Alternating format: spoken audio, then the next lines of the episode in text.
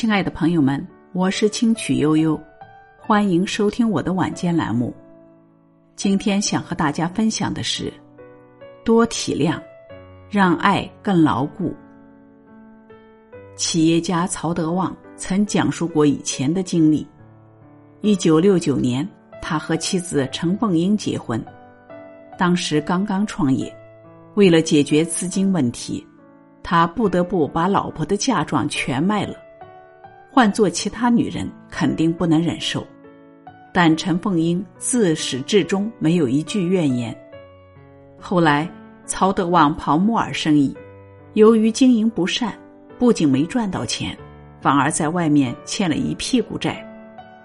走投无路之下，他只得把家里能卖的全变卖了，最后只剩下一间小房子。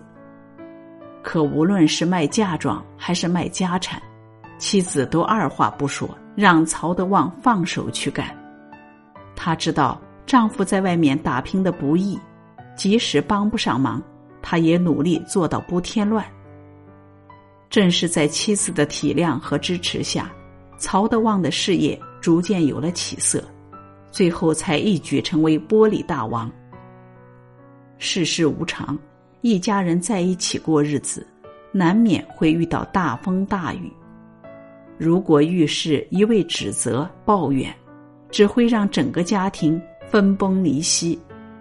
只有相互体谅、理解各自的不容易，一个家庭才能拧成一股绳，成为彼此往后路上最坚实的后盾。